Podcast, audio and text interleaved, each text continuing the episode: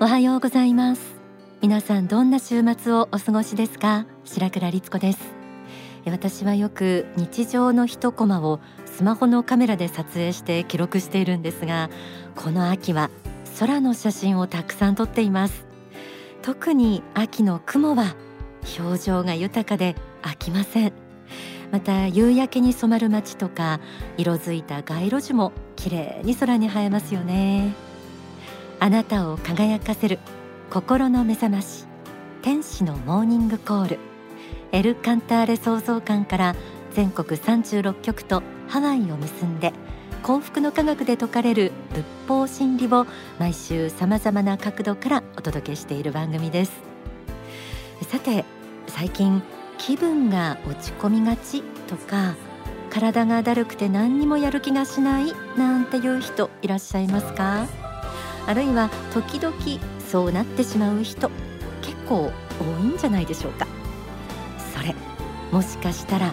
霊的な視点を持てば自分の心の力で解決できるかもしれません。今日はそんなお話です。えではまず今日は季節のご挨拶代わりに一曲お送りしましょう。秋の風。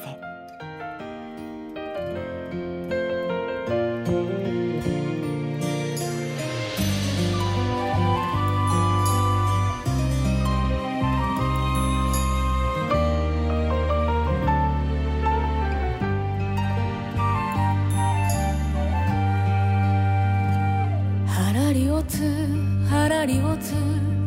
色づいてはらり落つ柿の葉、風が吹く風が吹く音もなく目に見えぬ秋の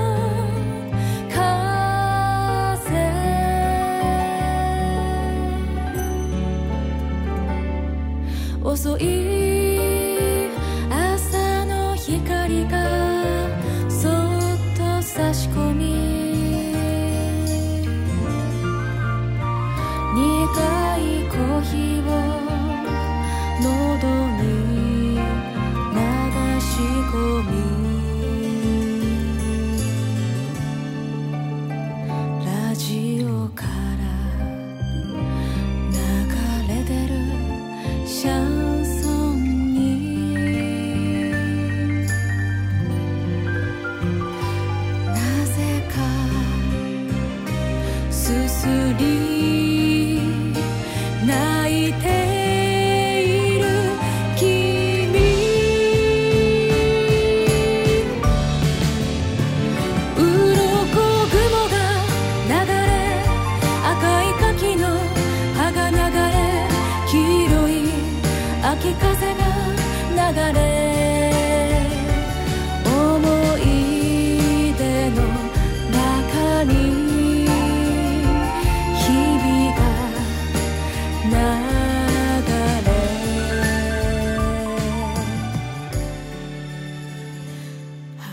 幸福の科学は今年いろいろな節目や記念となるアニバーサリーイヤーとして、総裁が出家前に書かれた詩や小説なども発表されています。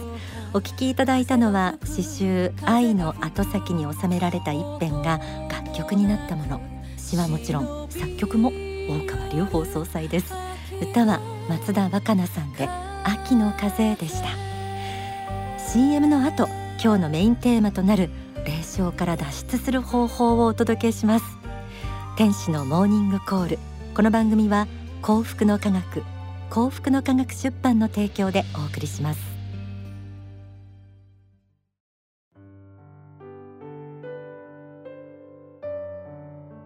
秋は感性が豊かになり、本当にいい季節ですよね。でも逆に寂しさや切なさも増してきて、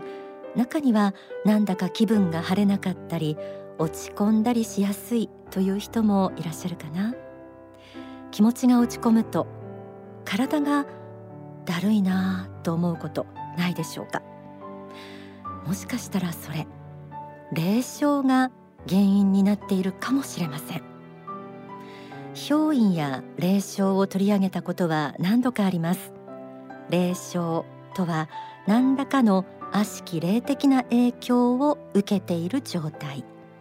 悪霊に取りつかれている状態のこと。朝から嫌な話しないでくださいという声が聞こえてきそうですが、軽い冷症になるなんて実は日常では誰にでもよくあることなんです。そう思って聞いてください。感化力という書籍にも書かれていますが、冷症になると憂鬱で不幸感覚が強くなると言います。ビジョンは暗くなり、物事が悪くなっていきそうに感じられ、消極的な思いが強くなる。そして肉体はだるく、イライラして愚痴っぽくなってきます。また判断力が鈍り、明快な結論が出せなくなって判断を先に伸ばすようになったり、他人も自分も信用できない、神様も信用できないという心境になったりすると言われています。ああ、それなら思い当たるかもという人もいるんじゃないでしょうか。まず霊的影響について、ある一定の法則があるということを覚えておいてください。それはあなたの心の状態が霊的存在を引き寄せているということ。これを波長同通の法則と言います。つまりあなたの心が天使の心になれば、天使が寄ってきます。悪霊のような心を持っていれば、悪霊が寄ってきます。最初にあなたが発した小さな感情を霊的存在がキャッチして増幅させていくようなイメージです。憂鬱で未来が暗く、自分なんかダメなんだともやもや考え、心も体も不調な人ほど聞いてほしい今日の天使のモーニングコール。え今日朗読させていただく書籍は、エル・カンターレ、人生の疑問悩みに答える霊現象霊障への対処法です。えではまずこの一節をお聞きください。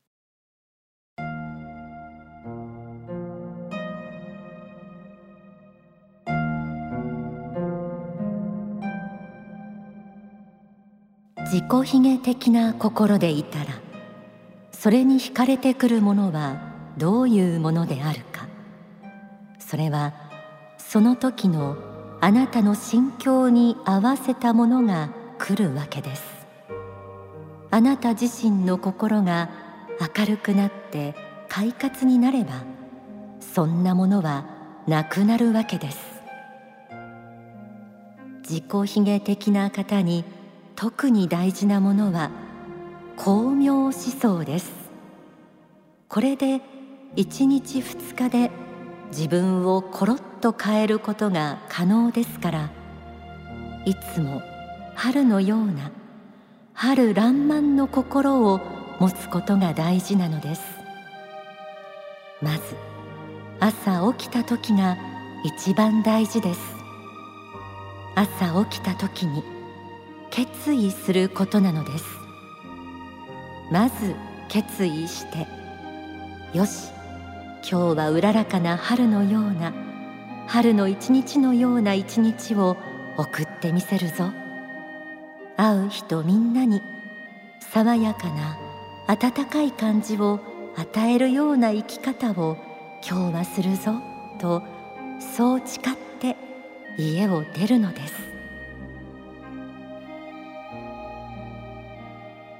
巧妙思想とは、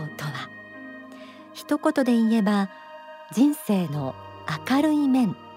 積極的な面を強調して見ていこうとする考え方です。物事には何でも光っている部分と影の部分がありますが、光の部分を見るということです。例えば朝目が覚めたら雨が降っていたとしましょう。出かける途中雨に濡れるの嫌だなと思ったり、洗濯物が干せなくて残念という気持ちになったり、逆に雨のおかげで喉が潤うなと思ったり、お気に入りの傘やレインブーツの出番だと楽しい気分になったりすることもできると思います。農作物がよく育てばいいな、そんなふうに考えることもできると思います。物事を良い方向に捉え、考え、行動していく中に、悪霊や悪魔が嫌うような心が出来上がり、波長同通しなくなってくるでしょう。たとえ季節が秋でも冬でも、心の中はいつでも春爛漫にすることはできるでしょう。ここまで自分の霊障対策の一つとして、光明思想、物事の明るい側面を見るということで、悪霊と波長をずらすということを学びました。では次に、自分が大丈夫でも身近な人が霊的影響を受けてしまっているということもあるでしょう。とっても攻撃的だったり感情的だったりする人に対面すると、こっちも金縛りにあったように足が動かなくなったり言葉が出なくなるなんて経験した人いるんじゃないでしょうか。それは相手が霊的影響を受けてしまい、感情の起伏が激しくなっているからかもしれません。そんな場合の対処法を朗読します。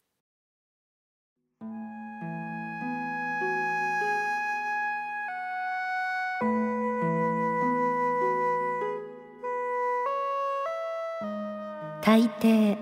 悪霊というのは不平不満、愚痴の塊です。ですから疲れている人も大体一緒になっています。不平不満、愚痴です。でも彼らにも優しさはわかります。優しさはね、だから努力してその優しさというものを具体的に示してあげることです。そんなに大きな優しさをポンと出さなくていいから、小さいところで小技を聞かせてください。小さな優しさで結構です。いたわりで結構です。悪霊は優しさに一番弱いのです。意外に悪霊と戦うのはパワーではないのです。優しさです。優しい態度に接すると弱いのです。それはなめくじみたいなもので、塩をかけられたような感じで溶けていきます。そういう感じなのです。常に優しい言葉をかけると思ってこういう処方箋が出たのだから、そうだと思って実践することです。感情の起伏の激しい人がいたら、毒を食らわないように流して、言われたことは忘れてあげてください。一時的に言ってるんだ。ついてるものが言ってるんだ。と思えばいいです。そして見ていて、相手が一番機嫌のいい時を狙って優しい言葉をかけてみましょう。なめくじが塩をかけられたように溶けていくということです。えー、ここまでいろいろ学びましたが、最後に悪霊悪魔が一番かなわないものは何かといえば、神様、仏様の光です。ぜひ困った時には神仏とつながることをイメージしてみてください。ここで大川隆法総裁の説法をお聞きください。まあそのものを見ればものすごく強力で陰湿で残忍で攻撃的で人の不幸を積極的に願っているような存在で、嫉妬や憎しみ、もう攻撃心、こんなもの塊みたいでもう許しがたい存在に見えるんですけれども、ただあなた方は信仰心に基づいて調和のある心をできるだけ作り出していくように、どこまで食らわないようにできればして、そういう間が競い立って暴れる時に淡々としてやるべき業務政務をこなしていくということですね。耐え抜いてその中で着々とやっていくことによって、いつの間にか追い風が吹くようになってくると思いますね。だからこの的なことであまりつまずかないでください。だからまあ商売がうまくいかなくなった、まあ、学業が不振になったとか、いろんなことがあろうかと思いますが、このようなことというのは必ずしももう全て思う通りにはなりませんので、もともとそういうもんなんです。この世で全て満足だってもこの世からも出れなくなりますので、えー、この世は修行の場であるということをどうか忘れないで、悪魔はその修行の場であるこの世に執着して、この世の世界に人々を閉じ込めて執着させて、自分の活動領域を増やそうとしているだけなんだと。悪魔の正体と見破り方なんて、まあすごい大好きだったからまああれなんですが、まあ見破れるかどうかっていうのはまあそれはちょっと心眼が開かないとそう簡単に見破れないかもしれませんが、うーんまあでもうーん、まあ、コーヒー一杯飲みながら話したぐらいで大体見破れるんじゃないかと思うんです。うちの修行ちゃんとしてる人であれば皆さん方とお茶飲んでいる間ぐらいの時間で大体見破れると思うので、うん、あこれは来てると。まあ、見たらですね、それなりの信仰心で戦う霊流を引いてください。どうかね、教団の中心部から霊流を引いて自分一人で戦うんじゃなくてですね、主よ我と共に戦いたまえと心の中で念じながら、やはり法を語る、法の言葉を語ってですね、相手を導くことが大事ですね。とにかく悪魔に取りつかれるタイプの人は、えー、自分を反省したりはしなくて、他罰的な思いが非常に強い利己心と他を罰する思いっていうか、他の人が悪いと周りが悪いっていうのがすごく強ございますので、これがものすごく激しく燃え上がってる時はそう簡単にこれ沈下しないので、沈静しませんので、様子を見て、えー、そういうふうにやっていかなきゃいけない。であとは、まああのー、中心からの光を引くこととサンガ全体でですね力を増すことが大事だと思いますね。お聞きいただいた説法は書籍悪魔の嫌うことに収められています。波長同通の法則を理解して巧妙思想で自分から悪霊を近づけさせない、霊的影響を受けた相手に対しては優しさを、そしてどうしても霊的現象で困った時は神様を信じて祈ってみてください。ジ・エクソシズム不浄物霊撃退祈願曲という曲もあります。この楽曲も悪しき霊存在を退ける助けの一つに加えてください。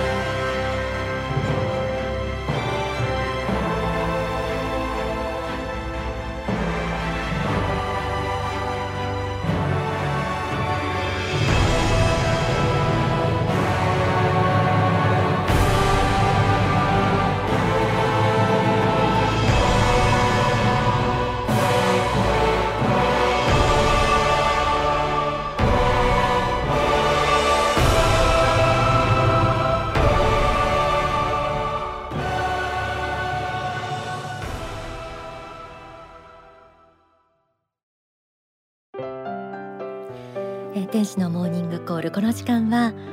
幸福の科学、大川隆法総裁がいつもどんな発信をするか注目している方に、えー、ライブで公開される予定の説法ふたつご紹介します。まずじゅういちがつにじゅうさんにち、この日は幸福の科学の書店亡臨記念日。今からさんじゅうごねんまえ、初めて総裁が説法された日で大切な日としています。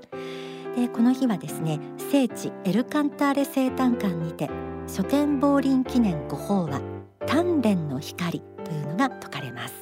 えー、この模様は全国の幸福の科学の支部や商社にも配信されますので、ぜひお気軽にお問い合わせください。そしてもう一つ、じゅうにがつじゅうよっか火曜、エルカンターレ祭大講演会が埼玉スーパーアリーナにて開催予定です。この日の演題は地球を包む愛。本会場完全予約制となっています。この日参加したいという方は、こちらもお近くの幸福の科学の支部までお問い合わせください。えなお、こちらも全国の支部や商社に衛星中継が入ります。